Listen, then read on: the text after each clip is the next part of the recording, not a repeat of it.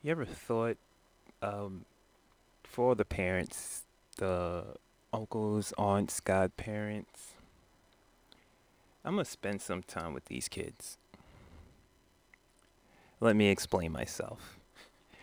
Welcome to the Whatever Grad podcast and happy Monday. We're gonna get some Monday motivation, but this one is a little bit different. Spending time with kids will actually give you a different perspective in life. Like, because you were once a kid, but being a kid is such a short period in your life that all it is is a memory. It's like you you can never really see yourself like I was really enjoying that. It's like I remember enjoying stuff like this. I remember going doing this. It's not like you're sitting you're you're actively putting yourself into that situation over and over again. No, because you're adult for a long ass time.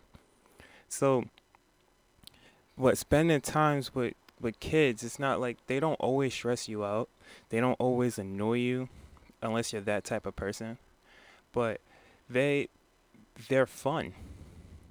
They they got a lot of energy, they move around, they they come up with the wildest things, they say the funniest things and they have like such an imagination that it'll just blow your your adult mind away.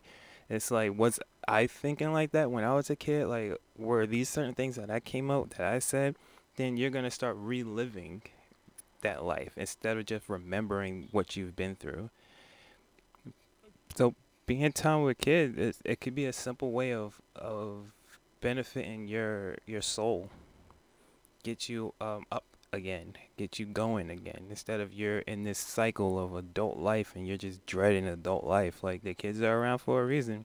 Might as well hang out with them, play play around with them, do something with them.